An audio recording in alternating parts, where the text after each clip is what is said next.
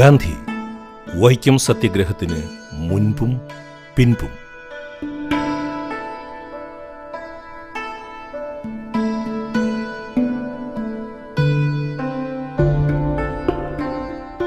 ദില്ലി ദാലി പോഡ്കാസ്റ്റിലേക്ക് സ്വാഗതം. ഞാൻ എസ് ഗോപാലകൃഷ്ണൻ. ജനസംസ്കൃതി ഡൽഹിയിൽ ഓഗസ്റ്റ് ആറാം തീയതി സംഘടിപ്പിച്ച വൈക്കം സത്യഗ്രഹ ശതാബ്ദി സെമിനാറിൽ അവതരിപ്പിച്ച പ്രഭാഷണത്തിന്റെ പോഡ്കാസ്റ്റ് രൂപമാണ് ഇത്. ഗാന്ധി വൈക്കം സത്യാഗ്രഹത്തിന് മുൻപും പിൻപും.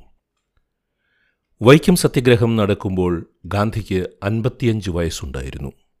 ശ്രീനാരായണ ഗുരുവിന് അറുപത്തിയെട്ട് വയസ്സുണ്ടായിരുന്നു. അയ്യൻകാളിക്ക് അറുപത്തിയൊന്ന് വയസ്സുണ്ടായിരുന്നു. വൈക്കം സത്യാഗ്രഹം തുടങ്ങുന്നതിന് കുറച്ചു മാസങ്ങൾക്ക് മുൻപേ അതേ വർഷം എഴുപത്തിയൊന്നാം വയസ്സിൽ ചട്ടമ്പിസ്വാമികൾ സമാധിയായി. വക്കം മൗലവിക്ക് അന്ന് അൻപത്തിയൊന്ന് വയസ്സായിരുന്നു. പെരിയാർ ഇ വി രാമസ്വാമിക്ക് വൈക്കം സത്യഗ്രഹം തുടങ്ങുന്ന സമയത്ത് നാൽപ്പത്തിയഞ്ച് വയസ്സായിരുന്നു. ബാബാ സാഹേബ് അംബേദ്കറിന് മുപ്പത്തിമൂന്ന് വയസ്സും. അതായത് വൈക്കം സത്യഗ്രഹം നടക്കുമ്പോൾ ഏറ്റവും ചെറുപ്പം ബാബാ സാഹേബ് അംബേദ്കറിന് ആയിരുന്നു. ആയിരത്തി തൊള്ളായിരത്തി ഇരുപത്തിയഞ്ച് ഏപ്രിൽ പത്തിനും പതിനൊന്നിനും ബെൽഗാമിലെ നിപാനിയിൽ നടന്ന ദ ബോംബെ പ്രസിഡൻസി ബഹിഷ്കൃത് പരിഷത്തിൽ സംസാരിക്കവേ.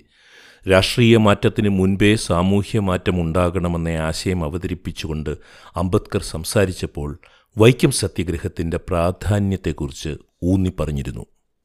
അതിനും ആറു കൊല്ലങ്ങൾക്ക് ശേഷം ആയിരത്തി തൊള്ളായിരത്തി മുപ്പത്തിയൊന്നിൽ മാത്രമാണ് ആദ്യമായി അംബേദ്കർ ഗാന്ധിയെ നേരിൽ കാണുന്നത്. ആദ്യ മീറ്റിങ്ങിൽ തന്നെ അഭിപ്രായ വ്യത്യാസങ്ങൾ ഉണ്ടായപ്പോൾ ഗാന്ധി അംബേദ്കറോട് പറഞ്ഞു അങ്ങേപ്പോലുള്ള മഹാനായ ഒരു രാജ്യസ്നേഹി സ്വരാജ്യത്തിന് വേണ്ടിയുള്ള ഈ സമരത്തിൽ സുപ്രധാനിയാണ് എന്ന്. അപ്പോൾ അംബേദ്കർ മറുപടി പറഞ്ഞു ഗാന്ധിജി എനിക്ക് സ്വന്തമായി ഒരു രാജ്യമില്ല. പിന്നെ എന്ത് സ്വരാജ്യസ്നേഹം? ആത്മാഭിമാനമുള്ള ഒരു ഐത്തജാതിക്കാരനും ഈ രാജ്യത്തെ ഓർത്ത് അഭിമാനമുണ്ടാകാനിടയില്ല. പട്ടിയും പൂച്ചയും വെള്ളം കുടിക്കുന്നിടത്ത് നിന്നും വെള്ളം കുടിക്കാൻ അനുവാദമില്ലാത്ത അയിത്ത ജാതിക്കാരോടാണോ ഗാന്ധിജി രാജ്യാഭിമാനത്തെക്കുറിച്ച് പറയുന്നത്? അംബേദ്കറും ഗാന്ധിയും തമ്മിലുള്ള ഈ സംഭാഷണമുണ്ടായത് ആയിരത്തി തൊള്ളായിരത്തി മുപ്പത്തി ഒന്നിലാണ് അതിന് ആറു വർഷങ്ങൾക്ക് മുൻപാണ് ഗാന്ധിയെ ഞെട്ടിച്ചു കളഞ്ഞ ഒരു സംഭാഷണം വൈക്കത്തെ ഇണ്ടൻ തുരുത്തി മനയിൽ ഉണ്ടായത്. അംബേദ്കർ ആയിരത്തി തൊള്ളായിരത്തി മുപ്പത്തി ഒന്നിൽ സംസാരിക്കുമ്പോൾ ദേവൻ നീലകണ്ഠൻ നമ്പ്യാതിരിയുടെ വാക്കുകൾ ഗാന്ധി ഓർത്ത് കാണണം. ഗാന്ധിക്ക് അപാരമായ ഓർമ്മശക്തി ഉണ്ടായിരുന്നു. ആയിരത്തി തൊള്ളായിരത്തി ഇരുപത്തിയഞ്ച് മാർച്ച് പത്താം തീയതിയാണ് വൈക്കത്തെ ഇണ്ടൻ തുരുത്തി നമ്പ്യാതിരിയുടെ വീട്ടിൽ ഗാന്ധിയും കൂട്ടരും വൈക്കത്തെ സവർണ ഹിന്ദുക്കളെ കണ്ട് സംസാരിച്ചത്. യോഗത്തിൽ പങ്കെടുത്തത് പ്രധാനമായും ഇനി പറയുന്ന ആളുകളായിരുന്നു.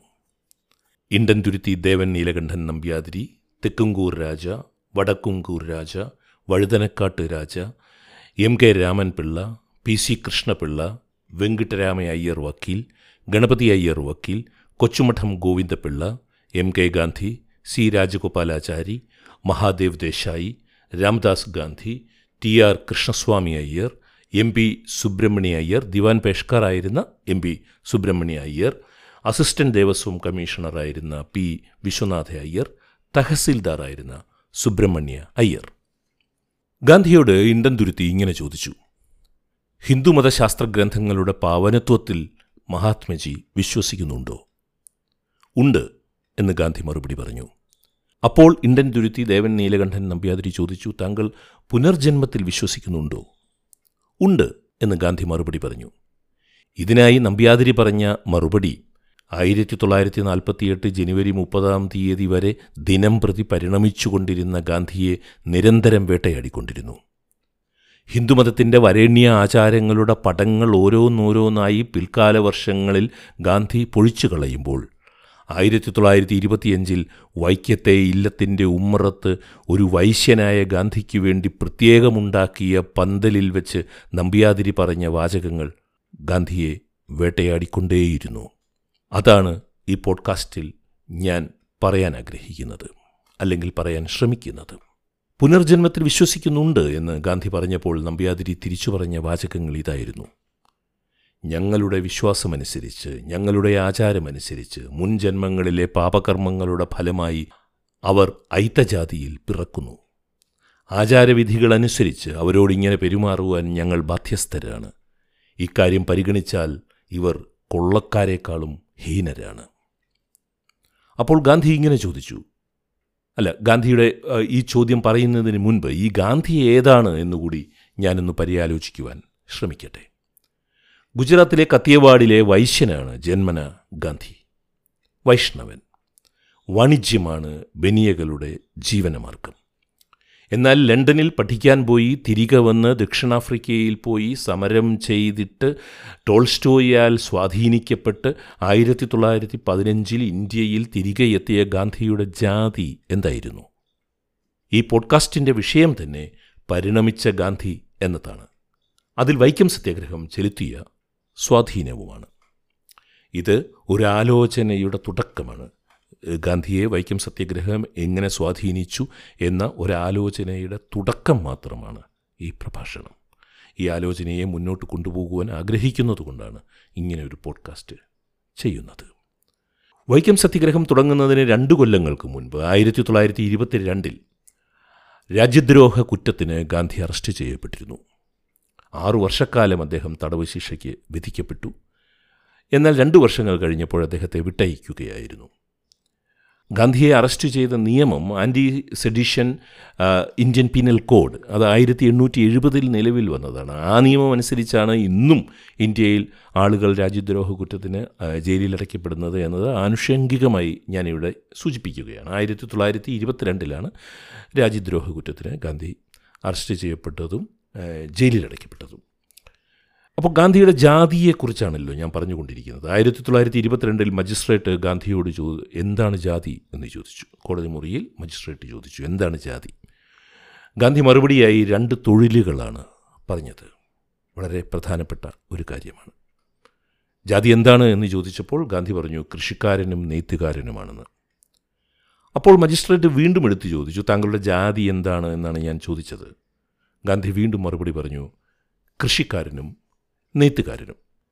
നമുക്കറിയാം ആയിരത്തി തൊള്ളായിരത്തി പതിനേഴ് മുതൽ ഗാന്ധി താമസിച്ചിരുന്നത് സബർമതി ആശ്രമത്തിലായിരുന്നു എന്ന്. ഒരു സാധാരണ ബനിയ സമുദായത്തിലെ ഒരംഗം ചെയ്യുന്ന ഒരു പ്രവൃത്തിയും ഗാന്ധി ചെയ്തിരുന്നില്ല. ആയിരത്തി തൊള്ളായിരത്തി ഇരുപത്തിരണ്ടിലെ കോടതി മുറിയിലെ ജാതി നിരാസത്തെക്കുറിച്ചാണ് ഞാൻ പറയുന്നത്. അതിന് മുൻപ് പറയേണ്ട ഒരു കാര്യം കൂടിയുണ്ട്. ആയിരത്തി തൊള്ളായിരത്തി പത്തൊൻപത് ആയിരത്തി തൊള്ളായിരത്തി ഇരുപത്തിയൊന്ന് കാലത്തായിരുന്നു ഗാന്ധി ബോംബെയിലെ ക്രിക്കറ്റ് കളിയിൽ രാഷ്ട്രീയമായി ആദ്യമായ ഇടപെടൽ നടത്തിയത്. ഇന്ത്യയിലെ അക്കാലത്തെ ഒരു പ്രധാന ക്രിക്കറ്റ് കളിക്കാരൻ ചാമർ സമുദായത്തിൽപ്പെട്ട ദലിതനായിരുന്ന പൽവൻകർ ബാലു ആയിരുന്നു. പിൽക്കാലത്ത് ഹിന്ദി സിനിമയിലെ എക്കാലത്തെയും വലിയ ഹിറ്റുകളിലൊന്നായി മാറിയ ലഗാൻ എന്ന സിനിമയുടെ ഒരു പ്രഥമ പ്രചോദനം പൽവൻകർ ബാലു എന്ന ഈ ക്രിക്കറ്റ് കളിക്കാരന്റെ ജീവിതവും കളിയും കൂടിയാണ് എന്ന് എനിക്ക് പലപ്പോഴും തോന്നിയിട്ടുണ്ട്. എതിരാളികളെ സ്പിൻ ബോളിങ്ങിൽ എതിരാളികളായ ബ്രിട്ടീഷുകാരെ പോലും സ്പിൻ ബോളിങ്ങിൽ നിലം പരിശാക്കിയതിന് ശേഷം ചായ സമയത്ത് ഈ ചാമറിന് മറ്റ് ഹിന്ദു ടീം അംഗങ്ങളുടെ കൂടെ ഇരിക്കാൻ അനുവാദമില്ലായിരുന്നു. ക്രിക്കറ്റ് കളിക്കളത്തിൽ അവർ ഒരുമിച്ചായിരുന്നെങ്കിലും. ഗാന്ധിയാകട്ടെ തെക്കേ ആഫ്രിക്കയിൽ നിന്നും തിരികെ എത്തിയിട്ടേ ഉണ്ടായിരുന്നുള്ളൂ. പൽവൻകർ ബാലുവിനെ ടീമിന്റെ ക്യാപ്റ്റനാക്കണമെന്ന് ഗാന്ധി ആവശ്യപ്പെടുകയായിരുന്നു. അത് നടന്നില്ല. എന്നാൽ ആ ശ്രമം വിജയിച്ചത് വൈക്കം സത്യാഗ്രഹത്തിന് ഒരു വർഷം മുന്നെയാണ്. ആയിരത്തി തൊള്ളായിരത്തി ഇരുപത്തി മൂന്നിൽ പൽവൻകർ ബാലുവിന്റെ അനിയൻ പൽവൻകർ വിത്തൽ ക്രിക്കറ്റ് ടീമിന്റെ ക്യാപ്റ്റനായി. അതായത് ബോംബെയിലെ ഹിന്ദുക്കളുടെ ക്രിക്കറ്റ് ടീമിന്റെ ക്യാപ്റ്റനായി പൽവൻകർ വിത്തൽ പൽവൻകർ ബാലുവിന്റെ അനിയൻ. എന്നാൽ ആയിരത്തി തൊള്ളായിരത്തി മുപ്പത്തി ഏഴിൽ നടന്ന ഒരു വിരോധാഭാസം ഞാൻ പറയാം. വിരോധാഭാസം എന്ന് പറയാമോ എന്ന് എനിക്ക് തീർച്ചയില്ല. എങ്കിലും ആയിരത്തി തൊള്ളായിരത്തി മുപ്പത്തി ഏഴിൽ പ്രവിശ്യ സഭയിലേക്ക് നടന്ന തെരഞ്ഞെടുപ്പിൽ കോൺഗ്രസിന്റെ സ്ഥാനാർത്ഥിയായിരുന്ന ഇന്ത്യൻ നാഷണൽ കോൺഗ്രസിന്റെ സ്ഥാനാർത്ഥിയായിരുന്ന പൽവൻകർ ബാലു നിസ്സാരമായ വോട്ടുകൾക്ക് പരാജയപ്പെടുകയായിരുന്നു. വിജയിച്ചയാളിന്റെ പേര് ഞാൻ പറയാം. ഡോക്ടർ ബാബാ സാഹേബ് അംബേദ്കർ. ഇനി ഞാൻ ക്യാമറ വൈക്കത്തെ ഇണ്ടൻ തുരുത്തി മനയുടെ മുറ്റത്തേക്ക് തിരിക്കുകയാണ് ക്യാമറ. ഗാന്ധി നമ്പ്യാതിരിയോട് ചോദിക്കുകയാണ്. കൊള്ളക്കാരെക്കാളും മദ്യപാനികളെക്കാളും മോശമായി ഇവരോട് നിങ്ങൾ പെരുമാറുന്നതിന്റെ കാരണം അറിയുവാൻ ആഗ്രഹിക്കുന്നു. നമ്പ്യാതിരിയുടെ മറുപടി ഇതായിരുന്നു. കള്ളനെയും മദ്യപാനിയെയും അവരുടെ ദുഷ്ചെയ്തികളിൽ നിന്നും പിന്മാറ്റാൻ ഒരുപക്ഷേ നിയമപരിചരണം കൊണ്ട് കഴിഞ്ഞേക്കാം. ഇവരെ സംബന്ധിച്ചാണെങ്കിൽ അങ്ങനെ യാതൊരു മാർഗവുമില്ലല്ലോ അപ്പോൾ ഗാന്ധി പറഞ്ഞു ഇതാണ് എനിക്ക് മനസ്സിലാകാത്ത കാര്യം. ഒരു വ്യക്തി റോഡിൽ കൂടി നടക്കുന്നത് ഒരു കള്ളനോ കവർച്ചക്കാരനോ നടക്കുന്നതിനേക്കാൾ ഹീനമാകുന്നത് എങ്ങനെയാണ്? അതിന് രണ്ടു പേരാണ് ഗാന്ധിയോട് മറുപടി പറഞ്ഞത്. വഴുതനക്കാട്ട് രാജായും ഇണ്ടന്തുരുത്തി നമ്പ്യാതിരിയും. വഴുതനക്കാട്ട് രാജ പറഞ്ഞു അതാണ് ഞങ്ങളുടെ വിശ്വാസം. മുജ്ജന്മത്തിലെ ദുഷ്കർമ്മങ്ങളുടെ ഫലമനുസരിച്ചാണ് അവർ ആ ജാതിയിൽ പിറന്നത്. അപ്പോൾ നമ്പ്യാതിരി കൂട്ടിച്ചേർത്തു അവരിങ്ങനെ ശിക്ഷിക്കപ്പെടുന്നത് കഴിഞ്ഞ ജന്മത്തിൽ അവർ പാപകർമ്മങ്ങൾ ചെയ്തതുകൊണ്ടായിരിക്കണം. തെക്കേ ആഫ്രിക്കയിലും അതിനുശേഷം ഇന്ത്യയിൽ വന്നതിനു ശേഷവുമുള്ള എട്ടു വർഷക്കാലം ഇത്രയും ഞെട്ടിപ്പിക്കുന്ന ജാതി വിവേചന ചിന്ത ഗാന്ധി കേട്ടിട്ടില്ല. നമ്പ്യാതിരിയുടെ മനയുടെ ഉമ്മറമുറ്റത്ത് വെച്ച് ഗാന്ധി കേട്ട അത്രയും ജാതി വിവേചന ചിന്ത അതിന് മുൻപ് ഗാന്ധി കേട്ടിട്ടില്ല. അതുകൊണ്ടാണ് ഞാൻ ഈ പോഡ്കാസ്റ്റിൽ ഊന്നി പറയാൻ ആഗ്രഹിക്കുന്നത്. ആയിരത്തി തൊള്ളായിരത്തി നാൽപ്പത്തിയെട്ട് ജനുവരി മുപ്പതിന് ഒരു ചിത്പവൻ ബ്രാഹ്മണനാൽ വെടിയേറ്റ് വീഴുന്ന ഗാന്ധിയുടെ പരിണാമത്തിൽ വൈക്കം സത്യഗ്രഹം വലിയ പങ്ക് വഹിച്ചു എന്ന്. നമുക്കറിയാം ജാലിയൻ വാലാബാഗിലെ കൂട്ടക്കുരുതി നടന്നത് ആയിരത്തി തൊള്ളായിരത്തി പത്തൊൻപതിലെ വൈശാഖി ദിനത്തിലായിരുന്നു എന്ന്. അതിനാറ് വർഷങ്ങൾക്ക് ശേഷം ഇണ്ടൻതുരുത്തി നമ്പ്യാതിരിയോട് സംസാരിക്കുമ്പോൾ ഗാന്ധി ജാലിയൻ വാലാബാഗിൽ പാവങ്ങളുടെ മേൽ നിറയൊഴിക്കുവാൻ ആജ്ഞാപിച്ച ജനറൽ ഡയറിന്റെ ഭാഷയിലാണ് നമ്പ്യാതിരി സംസാരിക്കുന്നത് എന്നൊരു വാചകം പറഞ്ഞു. നമ്പ്യാതിരിയുടെ ഭാഷയിലെ ചിന്തയിലെ മനസ്സിലെ ആചാരങ്ങളിലെ ഹിംസയെയാണ് ഗാന്ധി ഉദ്ദേശിച്ചതെന്ന് വ്യക്തം. ആ വാചകങ്ങൾ ഞാൻ ഇനി വായിക്കാം. ഗാന്ധി പറഞ്ഞ ആ വാചകങ്ങൾ. ആയിരത്തി തൊള്ളായിരത്തി പത്തൊൻപതിലെ പഞ്ചാബിലെ ഡയർ നിങ്ങൾ ഇന്ന് കൈക്കൊണ്ടിരിക്കുന്ന നിലപാട് എടുത്തയാളാണ്. ആ ജനറലും ആ കാലത്ത് അവലംബിച്ചത് ഇതേ നിലപാടാണ് എന്നാണ് ഞാൻ പറയുന്നത്. ജാലിയൻ വാലാബാഗിലെ ജനങ്ങളെ അടിച്ചമർത്താൻ ജനറൽ ഡയറിനുണ്ടായ അതേ കാരണമാണ് ഇവിടെയും പ്രവർത്തിച്ചുകൊണ്ടിരിക്കുന്നത്. നിങ്ങൾ ഇപ്പോൾ മുന്നോട്ടു പോകുന്ന വിധം ഹിന്ദുമത പാഠങ്ങൾ നിങ്ങൾ വ്യാഖ്യാനിക്കുന്നതിന്റെ പ്രചോദനം ജനറൽ ഡയർ നിങ്ങളിൽ ആവേശിച്ചതുകൊണ്ടാണ്. ഇതാണ് വൈക്കത്തെ ഹിംസയെ ഗാന്ധി കണ്ട രീതി. ജനറൽ ഡയർ നിരപരാധികളായ ജനങ്ങൾക്ക് നേരെ നിറയൊഴിച്ചതുമായി വൈക്കത്തെ സവർണറുടെ എതിർപ്പിനെ സമീകരിച്ചതുവഴി ഹിംസ അഹിംസ എന്ന ദ്വന്ദ്ത്തിലുള്ള ഗാന്ധിയുടെ ആശയ വ്യക്തത പ്രകാശമാനമാകുന്നുണ്ട് എന്ന് ഞാൻ കരുതുന്നു. ആയിരത്തി തൊള്ളായിരത്തി ഇരുപത്തിരണ്ടിൽ സത്യഗ്രഹവുമായി തന്റെ സത്യഗ്രഹ പരീക്ഷണങ്ങളുമായി ബന്ധപ്പെട്ട് പറഞ്ഞ ഒരു ഗാന്ധി വാചകമുണ്ട് വൈക്കം സത്യഗ്രഹത്തിനു മുൻപും പിൻപുമുള്ള ഗാന്ധിയുടെ സത്യഗ്രഹങ്ങളെയും അതിന്റെ ഫലസിദ്ധികളെയും മനസ്സിലാക്കുന്നതിൽ അല്ലെങ്കിൽ അതിന്റെ പരാജയങ്ങളെയും മനസ്സിലാക്കുന്നതിൽ ഈ വാചകങ്ങൾ പ്രധാനമാണ് എന്ന് ഞാൻ കരുതുന്നു. Imperfect as I am I started with imperfect men and women and I sailed on an uncharted ocean thank God that though the boat has not reached its haven it has proved fairly storm proof ഞാൻ എത്രയോ അപൂർണനാണോ? അത്ര തന്നെ അപൂർണരായ സ്ത്രീകളോടും പുരുഷന്മാരോടുമൊപ്പം ഇതുവരെ മുൻപാരും സഞ്ചരിച്ചിട്ടില്ലാത്ത ഒരു സമുദ്രത്തിൽ തോണി ഇറക്കിയവനാണ് ഞാൻ. ദൈവത്തിന് സ്തുതി. തോണി കരയടുത്തില്ലെങ്കിൽ എന്ത്? ഏത് കാറ്റിലും കോളിലും തകരാത്തതാണ് ഈ തോണി എന്ന് തെളിഞ്ഞല്ലോ. വൈക്കം സത്യഗ്രഹത്തിന്റെ കാര്യമെടുത്താലും തോണി ഉദ്ദേശിച്ച കരയ്ക്ക് അടുത്തില്ല എന്ന് നമുക്ക് കാണാവുന്നതാണ്. വൈക്കം സത്യഗ്രഹത്തിന്റെ സമാപന പ്രമേയവും സമാപന രേഖയുമൊക്കെ വായിക്കുമ്പോൾ നമുക്കത് മനസ്സിലാകും. മൈഥിലി കവിയായിരുന്ന നാഗാർജുൻ എഴുതിയ ഒരു വരിയുണ്ട്. ജോ നഹി ഹോ സക്കെ പൂർണ കാം മേ ഉൻകോ കർത്താഹും പ്രണാം പാതി വഴിക്ക് മുടങ്ങിപ്പോയവർക്കാണ് എന്റെ പ്രണാമം എന്നാണ് അർത്ഥം. വൈക്കം സത്യഗ്രഹവും പാതി വഴിക്ക് മുടങ്ങിപ്പോയതാണ്. ഗാന്ധിയുടെ ജീവിതവും പാതി വഴിക്ക് മുടങ്ങിപ്പോയതാണ്. പാതി വഴിക്ക് മുടങ്ങിപ്പോയവർക്കാണ് ഈ പോഡ്കാസ്റ്റ് പ്രണാമവും. വൈക്കം സത്യഗ്രഹത്തിൽ ഗാന്ധി ഇന്ത്യൻ സമൂഹത്തിന്റെ പരിച്ഛേദം തന്നെ കാണുകയായിരുന്നു. വൈക്കം സത്യഗ്രഹത്തിന്റെ ഓരോ കണത്തിലും അടങ്ങിയിരുന്ന വൈരുദ്ധ്യങ്ങളും വൈജാത്യങ്ങളും പതിന്മടങ്ങു വലുതായി പിൽക്കാലത്ത് താൻ ഇടപെട്ട ഓരോ സമരമുഖത്തിലും ഗാന്ധി ദർശിക്കുകയായിരുന്നു. ഇന്ത്യൻ തുരുത്തി ദേവൻ നീലകണ്ഠൻ നമ്പ്യാതിരിയെ കണ്ടതിന്റെ രണ്ടാം നാൾ ഗാന്ധി ഹിന്ദുമതത്തിന്റെ മറ്റൊരു സാധ്യതയെ കാണുകയായിരുന്നു. അപാര സാധ്യത. അനുകമ്പാ സാധ്യത. താനൊരു ഹിന്ദുവാണ് എന്ന ആത്മബോധം ഒരു പാമ്പ് ഇരയെ ചുറ്റുന്നതുപോലെ ഗാന്ധിയുടെ ജന്മത്തെ ചുറ്റി നിന്നിരുന്നു. നിരന്തര പരിണാമങ്ങളിലൂടെ ഗാന്ധി മാറുകയായിരുന്നു. നവഖലിയിൽ ഹിന്ദുവിനെ കൊന്നു തള്ളുന്ന മുസ്ലിങ്ങളുടെ മുന്നിൽ പോയി നിന്ന് ഞാനൊരു ഹിന്ദുവാണ് ആദ്യം എന്നെ കൊല്ലൂ എന്ന് പറഞ്ഞിട്ട് ഗാന്ധിയെ ഒരു മുസ്ലിമും കൊന്നില്ല. അതിന് മഹാരാഷ്ട്രയിൽ നിന്നും ഹിന്ദു മഹാസഭയുടെ പരിശീലനം ലഭിച്ച ഒരു ഭടൻ വരേണ്ടി വന്നു അപ്പോൾ വൈക്കത്ത് ഇണ്ടൻ തുരുത്തി ദേവൻ നീലകണ്ഠൻ നമ്പ്യാതിരിയെ ആയിരത്തി തൊള്ളായിരത്തി ഇരുപത്തിയഞ്ച് മാർച്ച് പത്തിന് കണ്ട ഗാന്ധി പന്ത്രണ്ടാം തീയതി നാരായണ ഗുരുവിനെ കണ്ടു.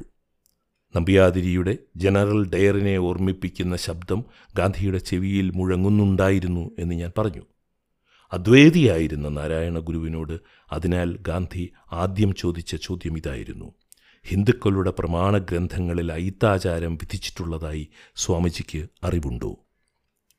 ഗുരു മറുപടി അർത്ഥശങ്കയ്ക്ക് വകയില്ലാതെ ഒരൊറ്റ വാക്കിൽ പറഞ്ഞു ഇല്ല. അതായത് ഹിന്ദുക്കളുടെ പ്രമാണ ഗ്രന്ഥങ്ങളിൽ ഐത്താചാരം വിധിച്ചിട്ടില്ല എന്ന് ഗുരു മറുപടി പറഞ്ഞു. ഗാന്ധിയുടെ ഗുരുവിനോടുള്ള അവസാന ചോദ്യം ഇതായിരുന്നു. ലൗകിക സ്വാതന്ത്ര്യത്തിനാണല്ലോ നാം പരിശ്രമിക്കുന്നത്. അത് സഫലമാകാതെ വരുമോ? ഇന്ത്യൻ സമൂഹത്തിന്റെ വിവിധ തലങ്ങളും വിവിധ ഇരുട്ടുകളും നന്നായി അറിയാമായിരുന്ന ആധ്യാത്മിക ഗുരുവിന്റെ മറുപടി കേട്ട് ഗാന്ധി അദ്ദേഹത്തോട് എന്നും നന്ദിയുള്ളവനായി തീർന്നിരിക്കണം ഇതായിരുന്നു നാരായണ ഗുരുവിന്റെ മറുപടി.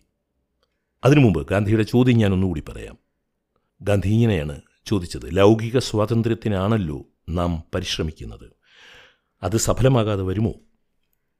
നാരായണ ഗുരുവിന്റെ മറുപടി അത് സഫലമാകാതെ വരികയില്ല. എന്നാൽ അതിന്റെ രൂഢമൂലത ഓർത്താൽ പൂർണ ഫലപ്രാപ്തിക്ക് മഹാത്മജി വീണ്ടും വീണ്ടും അവതരിക്കേണ്ടി വരും. ഇന്ത്യ മുഴുവൻ സഞ്ചരിച്ച് പാശ്ചാത്യ വിദ്യാഭ്യാസം ലഭിച്ച യൂറോപ്യൻ തത്വചിന്തയും ചരിത്ര പഠന സാമഗ്രിയും വശമാക്കിയ ഗാന്ധിയേക്കാൾ ഹിന്ദു സമൂഹത്തിന്റെ സങ്കീർണതകൾ നാരായണ ഗുരുവിനാണ് കൂടുതൽ മനസ്സിലായത്. വൈക്കം സത്യഗ്രഹം കഴിഞ്ഞ് രണ്ട് കൊല്ലങ്ങൾക്ക് ശേഷമാണ് ഡോക്ടർ അംബേദ്കർ മഹഡ് സത്യഗ്രഹം തുടങ്ങിയത്. വൈക്കം സത്യഗ്രഹം ക്ഷേത്രത്തിനോട് ചേർന്ന വഴികളിലൂടെ അയിത്തജാതിക്കാർക്ക് സഞ്ചരിക്കുവാനുള്ള സ്വാതന്ത്ര്യത്തിനു വേണ്ടിയായിരുന്നുവെങ്കിൽ മഹത് സത്യാഗ്രഹം പൊതുകുളത്തിൽ നിന്നും വെള്ളം കുടിക്കുവാനുള്ള അനുവാദത്തിനു വേണ്ടിയായിരുന്നു. ഗാന്ധിയെയും അംബേദ്കറെയും ഒഴിവാക്കി ഒരു സാമൂഹ്യ ചിന്ത ഇന്ത്യയിൽ സാധ്യമല്ലാതാകുന്നത് അവർ രണ്ടുപേരിലെയും വൈജാത്യങ്ങൾക്കിടയിലും നാം കാണുന്ന അന്വേഷണങ്ങളിലെ അർത്ഥപൂർണമായ സങ്കീർണതകൾ മൂലമാണ്. അവരുടെ രണ്ടുപേരുടെയും അന്വേഷണങ്ങളിലെ സത്യസന്ധവും അർത്ഥപൂർണവുമായ സങ്കീർണതകൾ മൂലമാണ്. ആയിരത്തി തൊള്ളായിരത്തി പത്തിൽ ഗാന്ധി എഴുതിയ ഹിന്ദു സ്വരാജ് മുതൽ അദ്ദേഹം എന്നും നേരിട്ടിരുന്ന പ്രതിസന്ധികൾ ആത്മീയ പ്രതിസന്ധികൾ നമുക്ക് കാണുവാൻ കഴിയും. ഐതിഹാസികമായ മഹഡ് സത്യാഗ്രഹം അംബേദ്കർ തുടങ്ങുമ്പോൾ ഗാന്ധി നാരായണ ഗുരുവിനെ കണ്ടു കഴിഞ്ഞിരുന്നു എന്നത് ഓർക്കുക. ഞാൻ ജാതിയല്ലല്ലോ ചോദിക്കുന്നത് കുടിവെള്ളമല്ലേ എന്ന് കുമാരനാശാൻ ചണ്ടാല ഭിക്ഷുകിയിൽ ചോദിച്ചതിന് അഞ്ചു കൊല്ലങ്ങൾക്ക് ശേഷമാണ് ഡോക്ടർ അംബേദ്കർ അതേ ഉള്ളടക്കമുള്ള ഒരു സമരം മഹഡിൽ തുടങ്ങുന്നത്. മഹാരാഷ്ട്രയിലെ റായ്ഗഡ് ജില്ലയിലെ മഹഡ് ഈ സമരത്തിന് വേണ്ടി തിരഞ്ഞെടുക്കുവാൻ തന്നെ കാരണം അവിടുത്തെ ചില സവർണ നേതാക്കളെങ്കിലും അംബേദ്കറിനെ പിന്തുണച്ചതുകൊണ്ടുകൂടിയായിരുന്നു. A V Chitre G N Sahasrabuddhe Surendranath Tipnis തുടങ്ങിയ സവർണരാണ് അദ്ദേഹത്തെ പിന്തുണച്ചിരുന്നത്. അംബേദ്കറും ആയിരക്കണക്കിന് അനുയായികളും സവർണർക്കു മാത്രം ഉപയോഗിക്കാമായിരുന്ന പൊതുക്കുളത്തിലെ വെള്ളം കുടിക്കുകയായിരുന്നു. എന്നാൽ ഗാന്ധി ഈ സമരത്തെ ഈ സത്യഗ്രഹത്തെ പിന്തുണച്ചില്ല. വൈക്കം സത്യഗ്രഹത്തിന് ശേഷമാണ് ഇത് നടന്നത്. സബർമതി ആശ്രമത്തിൽ ഒരു ദലിത് കുടുംബത്തെ താമസിപ്പിച്ചതിനാലും അവിടുത്തെ പൊതുകിണറിൽ നിന്നും എല്ലാവർക്കും വെള്ളം കുടിക്കാമെന്ന് തീരുമാനിച്ചതിനാലും അഹമ്മദാബാദിലെയും ഗുജറാത്തിലെയും സവർണർ ഗാന്ധിയെ അവർണനായി കരുതുകയും അവരവരുടെ വീടുകളിൽ പ്രവേശിപ്പിക്കാതിരിക്കുകയും ചെയ്യുന്ന ഒരു കാലത്താണ് അവർണർ മാത്രമായി നടത്തിയ മഹഡ് സത്യാഗ്രഹത്തെ ഗാന്ധി പിന്തുണയ്ക്കാതിരുന്നത്. ഇത് ഗാന്ധിക്കുമേലുള്ള ഒരു നിഴലായി കരുതുന്നവർ നിരവധിയുണ്ട്. ഞാൻ നേരത്തെ തന്നെ പറഞ്ഞു ഗാന്ധി സങ്കീർണതകളുടെ സമാഹാരം കൂടിയാണ് എന്ന്. അപ്പോൾ സബർമതിയിൽ ദലിത് കുടുംബത്തിന് താമസിക്കാൻ സൗകര്യം കൊടുത്തപ്പോൾ അവിടുത്തെ പൊതുകിണറിൽ നിന്നും എല്ലാവർക്കും ഒരുപോലെ വെള്ളം കുടിക്കാമെന്ന് പറഞ്ഞപ്പോൾ സബർമതി ആശ്രമത്തിനുള്ള ധനസഹായം സമ്പന്നർ ഗുജറാത്തി സമ്പന്നർ നിർത്തിവെച്ചിരുന്നു. പ്രകോപിതനായില്ലെങ്കിലും അന്തരാ പ്രചോദിതനായ ഗാന്ധി എഴുതി ഞാൻ സബർമതി ആശ്രമം ദലിത് ചേരിയിലേക്ക് തന്നെ മാറ്റുകയാണ് എന്ന്. സവർണ സമ്പന്ന ദേശീയ ബോധത്തിന് ഗാന്ധിയെ ആവശ്യമുണ്ടായിരുന്നു. രാഖ്യ രാമാനം ധനസഹായം പുനരാരംഭിച്ചു. വൈക്കം സത്യഗ്രഹത്തിന്റെ കാര്യത്തിലും അങ്ങനെ തന്നെ കേരളത്തിൽ പ്രബലമായി കൊണ്ടിരുന്ന സവർണ സമ്പന്ന ദേശീയ ബോധത്തിന് മഹാത്മജിയെ ആവശ്യമുണ്ടായിരുന്നു. എന്നാൽ സത്യത്തിൽ വൈക്കം സത്യഗ്രഹത്തിനുള്ള സാമൂഹ്യ സാഹചര്യം ഉണ്ടായി വന്നതിന് ഇന്ത്യൻ ദേശീയ പ്രസ്ഥാനവുമായി വലിയ ബന്ധമൊന്നും ഉണ്ടായിരുന്നില്ല. അത് കേരളത്തിലുളവായി വന്ന ഒരു സാഹചര്യം കൂടിയാണ്. കേരള സമൂഹത്തിനെ ആകമാനം മാറ്റി തീർത്ത ഒരു വിപ്ലവത്തിന്റെ തന്നെ പതിറ്റാണ്ടായി ഇപ്പോൾ കരുതപ്പെടുന്ന നാം എല്ലാം വീണ്ടും വീണ്ടും വീണ്ടും അവലോകനം ചെയ്തുകൊണ്ടിരിക്കുന്ന ആയിരത്തി തൊള്ളായിരത്തി ഇരുപതുകളെക്കുറിച്ചാണ് ഞാൻ പറയുന്നത്. ആ ആയിരത്തി തൊള്ളായിരത്തി ഇരുപതുകളിലെ ഒരു സ്വാഭാവികത മാത്രമായിരുന്നു വൈക്കം സത്യാഗ്രഹം ഉണ്ടാകുക എന്നത്. ഗാന്ധി അതിൽ ക്ഷണിക്കപ്പെട്ട ഒരു അതിഥി മാത്രമായിരുന്നു. സത്യാഗ്രഹത്തെ ഇന്ത്യയിലെ ദേശീയ പ്രസ്ഥാനവുമായി ബ്രിട്ടീഷ് വിരുദ്ധ ദേശീയ പ്രസ്ഥാനവുമായി ഒന്നിപ്പിക്കണം എന്ന ആഗ്രഹം വന്നപ്പോൾ അതിനോട് കേരളത്തിലെ ഒരു പ്രബല വിഭാഗത്തിന് അതായത് സത്യഗ്രഹത്തിനെ പിന്തുണയ്ക്കുന്ന വിഭാഗത്തിന് എതിർപ്പ് പോലും ഉണ്ടായിരുന്നു എന്ന് നമുക്കറിയാവുന്നതാണ്. ഇത് തിരുവിതാംകൂർ രാജാവിനെതിരെയുള്ള സമരമാണെന്നും ഇത് ഇന്ത്യയിലെ ബ്രിട്ടീഷുകാർക്കെതിരായിട്ടുള്ള ദേശീയ പ്രസ്ഥാനവുമായി ബന്ധിപ്പിക്കേണ്ട കാര്യമില്ല എന്നും വിശ്വസിച്ചിരുന്നവർ അന്ന് തിരുവിതാംകൂറിലുണ്ടായിരുന്നു പത്തൊൻപതാം നൂറ്റാണ്ടിലുണ്ടായ നിരവധി നവധാരകളുടെ തുടർച്ചയായിരുന്നു വൈക്കം സത്യഗ്രഹവും എന്നാണ് ഞാൻ പറഞ്ഞു വരുന്നത്. പത്തൊൻപതാം നൂറ്റാണ്ടിന്റെ ആദ്യ പകുതിയിൽ വൈകുണ്ഠ സ്വാമികളുടെയും ആറാട്ടുപുഴ വേലായുധപ്പണിക്കരുടെയും ഇടപെടലുകൾ തെക്കൻ കേരളത്തിൽ ഉണ്ടായി വന്നിരുന്ന ജാതിവിരുദ്ധ ആശയങ്ങൾ തിരുനിഴൽമാലയും പാച്ചല്ലൂർ പതികവും പോലുള്ള കൃതികൾ ശ്രീനാരായണ ഗുരു അയ്യൻകാളി കണ്ടൻകുമാരൻ ഡോക്ടർ പൽപ്പു പൊയ്കയിൽ അപ്പച്ചൻ സദാനന്ദസ്വാമികൾ തുടങ്ങിയവർ ഉണ്ടാക്കിയ ആശയമണ്ഡലങ്ങൾ ഇവയൊക്കെ ആയിരത്തി തൊള്ളായിരത്തി ഇരുപതുകളുടെ ഒരു പ്രത്യേകതയാണ്. ഗാന്ധിയെ വൈക്കം സത്യാഗ്രഹത്തിലേക്ക് കൊണ്ടുവരുവാനുള്ള രാഷ്ട്രീയ ബുദ്ധി ടി കെ മാധവന്റേതായിരുന്നു എന്ന് നമുക്കറിയാവുന്നതാണ്. വൈക്കം സത്യഗ്രഹത്തിലേക്ക് നയിച്ച ആശയമണ്ഡലം ആയിരത്തി തൊള്ളായിരത്തി ഇരുപതുകളിൽ കേരള സമൂഹത്തിൽ രൂപം കൊണ്ട ഞാൻ ഇതിനു മുൻപ് സൂചിപ്പിച്ച പുതിയ പ്രവണതകളുമായിരുന്നു. അതിന് തീർച്ചയായും ഒരു സവർണ വിരുദ്ധ സമരത്തിന്റെ ഉള്ളടക്കമുണ്ടായിരുന്നു. എന്നാൽ ഗാന്ധിയുടെയും ദേശീയ പ്രസ്ഥാനത്തിന്റെയും വരവോടുകൂടി കേരളത്തിലെ ഒരു വലിയ വിഭാഗം സവർണരെ ഞെട്ടിപ്പിക്കുകയാണ് ടി കെ മാധവൻ ചെയ്തത് എന്ന് കരുതുന്ന ഒരാളാണ് ഞാൻ. അതുവഴി തിരിച്ചൊരു ഞെട്ടൽ ഗാന്ധിക്കും മരണം വരെ നിലനിന്ന ഒരു ഞെട്ടൽ ഗാന്ധിക്കും നൽകുവാൻ വൈക്കം സത്യഗ്രഹത്തിന് കഴിഞ്ഞു. ഇണ്ടൻ തുരുത്തി നമ്പ്യാതിരി ഞെട്ടിച്ചതുപോലെ അയ്യങ്കാളിയും ഗാന്ധിയെ വൈക്കം സത്യഗ്രഹവുമായി ബന്ധപ്പെടുത്തി ഒന്ന് ഞെട്ടിപ്പിച്ചിരുന്നു. ക്ഷേത്രപ്രവേശനത്തെക്കാൾ പ്രധാനം സമുദായത്തിൽ പത്ത് ബിരുദധാരികൾ ഉണ്ടാവുന്നതാണ് എന്ന് ഗാന്ധിയോട് പറഞ്ഞു അയ്യൻകാളി വൈക്കം സത്യഗ്രഹത്തെക്കുറിച്ച് ചോദിച്ച ഒരാൾക്ക് മറുപടിയായി ഒരു പുഞ്ചിരി മാത്രം നൽകിയാണ് അയ്യൻകാളി പ്രതികരണം അവസാനിപ്പിച്ചത്. അയ്യൻകാളിയുടെ ആ ചിരിയാണ് അംബേദ്കർ ഗാന്ധി സംവാദത്തിന്റെ ആധാരശ്രുതി എന്ന് നമുക്ക് കാണാൻ കഴിയേണ്ടതാണ്. വൈക്കം സത്യാഗ്രഹത്തിൽ ഒരു ഉപദേശക പദവിയിൽ പ്രവർത്തിക്കുന്നതിന് മുൻപ് ഗാന്ധി ആയിരത്തി തൊള്ളായിരത്തി പതിനഞ്ചിന് ശേഷം ഇന്ത്യയിൽ വന്ന ആയിരത്തി തൊള്ളായിരത്തി പതിനഞ്ചിന് ശേഷം ഇന്ത്യയിൽ നേതൃത്വം കൊടുത്ത സത്യാഗ്രഹ പരിപാടികൾ എന്തൊക്കെയായിരുന്നു എന്ന് ഞാൻ പറയാൻ ശ്രമിക്കുകയാണ്. എങ്ങനെ അത് വൈക്കം സത്യഗ്രഹത്തിൽ നിന്നും വ്യത്യസ്തപ്പെട്ടിരിക്കുന്നു എന്നും നമുക്ക് നോക്കാൻ ശ്രമിക്കാം. ആയിരത്തി തൊള്ളായിരത്തി പതിനേഴിലെ ചമ്പാരൻ സത്യഗ്രഹമാണ് ആയിരത്തി തൊള്ളായിരത്തി പതിനഞ്ചിൽ തെക്കേ ആഫ്രിക്കയിൽ നിന്നും തിരിച്ചു വന്നതിന് ശേഷം ഗാന്ധി നേതൃത്വം കൊടുത്ത ആദ്യ സത്യഗ്രഹം. ബീഹാറിലെ ചമ്പാരനിലെ ഇൻഡിഗോ നീലം കർഷകരുടെ സത്യഗ്രഹമായിരുന്നു അത്. ബ്രിട്ടീഷ് ഗവൺമെന്റിന് എതിരായിരുന്നു അത്. സത്യഗ്രഹം വിജയിച്ചു. അവിടെ ജാതി ഒരു വിഷയമായിരുന്നില്ല. ചമ്പാരന് ശേഷം ഗാന്ധി നേതൃത്വം കൊടുത്ത സത്യാഗ്രഹം അഹമ്മദാബാദിലെ ടെക്സ്റ്റൈൽ വർക്കേഴ്സ് മൂവ്മെന്റ് ആയിരുന്നു. ആയിരത്തി തൊള്ളായിരത്തി പതിനേഴ് ഓഗസ്റ്റിലായിരുന്നു അത്. മിൽ തൊഴിലാളികളുമായി ഉടമകൾ ഉണ്ടാക്കിയ കരാറുകൾ ഉടമകൾ തന്നെ ലംഘിച്ചതിനെതിരെ ഉള്ള സമരത്തിൽ ഗാന്ധി നേരിട്ട് ഇടപെടുകയായിരുന്നു. പണിമുടക്കാൻ ഗാന്ധി തൊഴിലാളികളോട് ആഹ്വാനം ചെയ്യുകയായിരുന്നു. സത്യഗ്രഹം വിജയിച്ചു. എന്നാൽ ജാതി അതിലൊരു വിഷയമായിരുന്നില്ല. ഒരു തൊഴിലാളി സമരത്തിൽ സമരം ചെയ്യുന്ന തൊഴിലാളികളിൽ സമര വീര്യം ദുർബലമാകുന്നു എന്ന് കണ്ട ഗാന്ധി അതിനെതിരെ സമരകാലത്ത് ഒരു നിരാഹാര സമരവും നടത്തി. ഇന്ത്യയിലെ ആദ്യ നിരാഹാര സമരങ്ങളിൽ ഒന്ന്. ഗാന്ധിയുടെ ഇന്ത്യയിലെ ആദ്യകാല നിരാഹാര സമരങ്ങളിൽ ഒന്ന് അതിനാൽ എതിരാളികൾക്കെതിരെ ആയിരുന്നില്ല. സ്വന്തം അണിയിലെ ദൗർബല്യം ഒഴിവാക്കാനായിരുന്നു. അതും നമുക്ക് ഒന്നോർക്കാം സമരം വിജയിച്ചു. തൊഴിലാളികൾ ആവശ്യപ്പെട്ട വേതന വർധന ലഭിച്ചു. എന്നാൽ ജാതി അതൊരു വിഷയമായിരുന്നില്ല. മൂന്നാമത്തെ പ്രധാനപ്പെട്ട സത്യഗ്രഹം സത്യഗ്രഹ ചരിത്രത്തിലെ തന്നെ സുപ്രധാന സമരങ്ങളിൽ ഒന്നായി മാറി ഖേഡ സത്യഗ്രഹം. ഗുജറാത്തിലെ ഒരു ജില്ലയാണ് ഖേഡ.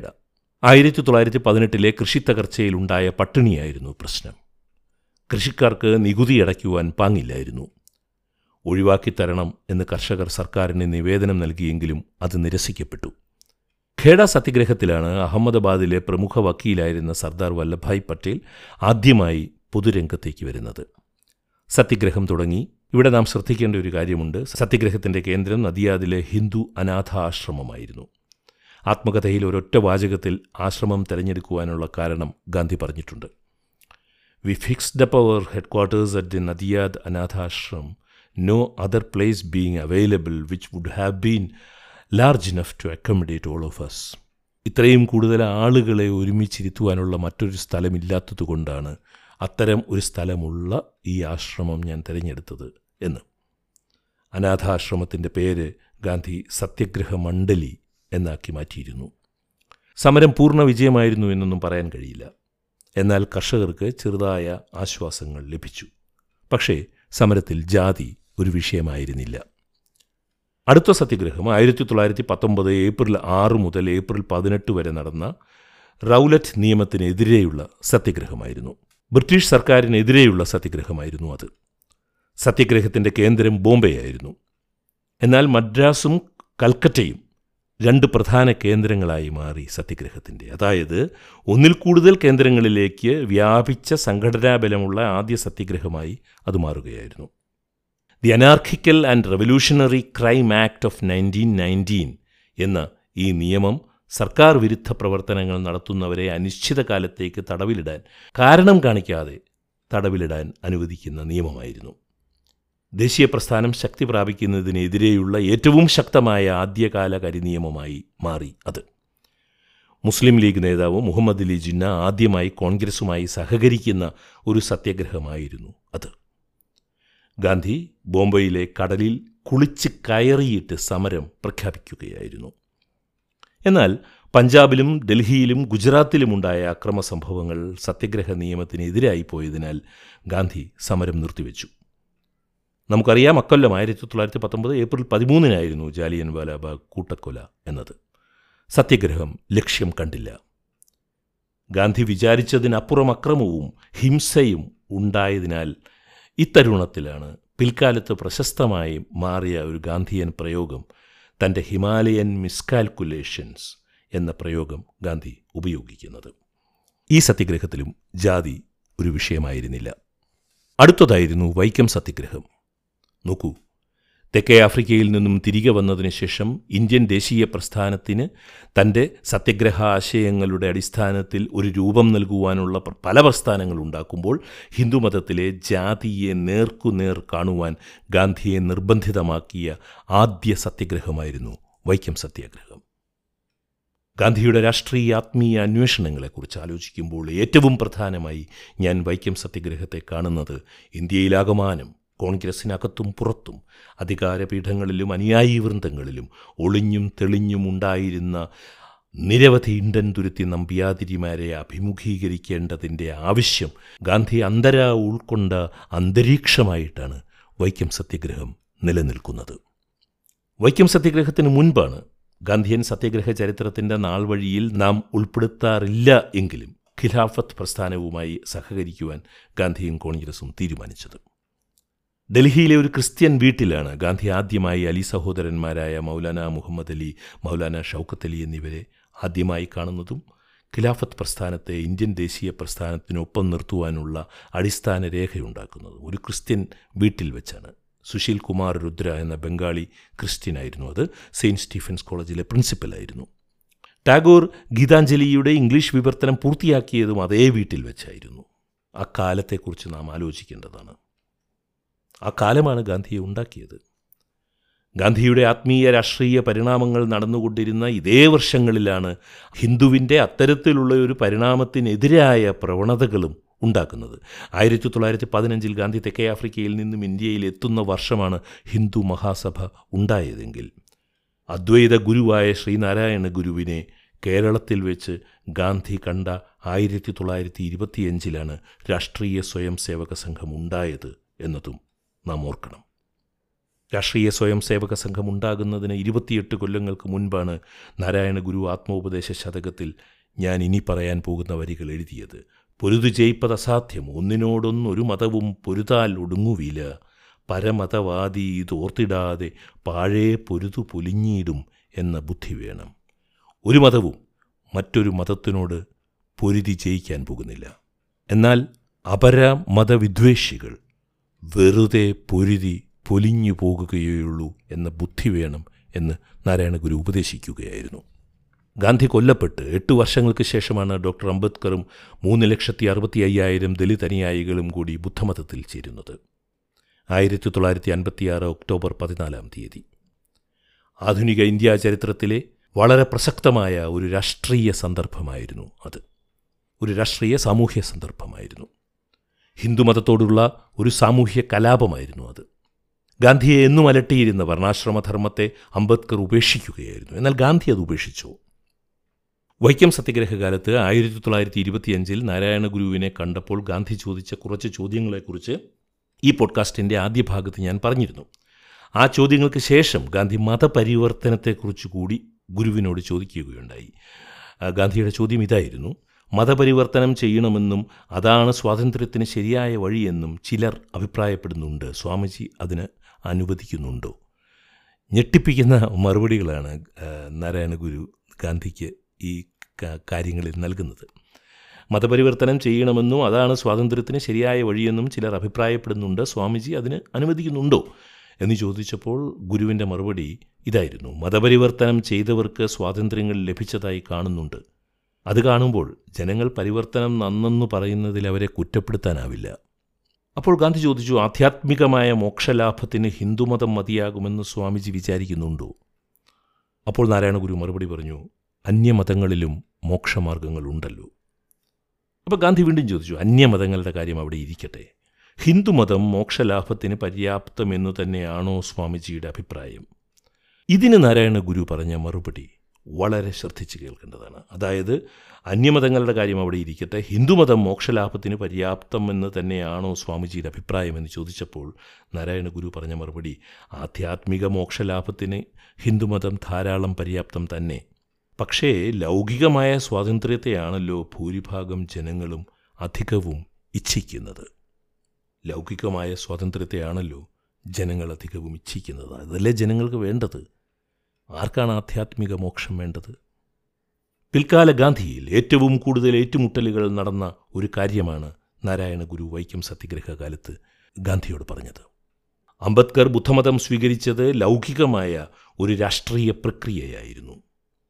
അംബേദ്കർ ബുദ്ധമതം സ്വീകരിച്ചത് ഒരു രാഷ്ട്രീയ പ്രക്രിയയായിരുന്നു. എന്നാൽ ഗാന്ധി ഹിന്ദുമതം ഉപേക്ഷിക്കാതിരുന്നത് വൈക്കം സത്യഗ്രഹത്തിന് ശേഷം ദാർശനികമായ ആധ്യാത്മികമായ ഒരു തലത്തിൽ ഗാന്ധി പരിണമിച്ചതുകൊണ്ടാണ്. സത്യത്തിൽ അംബേദ്കർ ആയിരത്തി തൊള്ളായിരത്തി അൻപത്തിയാറിൽ ഉപേക്ഷിച്ച ഹിന്ദുമതത്തെ വൈക്കം സത്യഗ്രഹത്തിന് ശേഷം ഘട്ടം ഘട്ടമായി ഗാന്ധി ഉപേക്ഷിച്ചു വരികയായിരുന്നു. ആ ഹിന്ദുമത നിരാസം പൂർത്തിയായത് ഒരു തീവ്ര ഹിന്ദുവാലുള്ള സ്വന്തം മരണത്തിൽ കൂടിയാണ് ആ രക്തസാക്ഷിത്വത്തിൽ കൂടിയാണ്.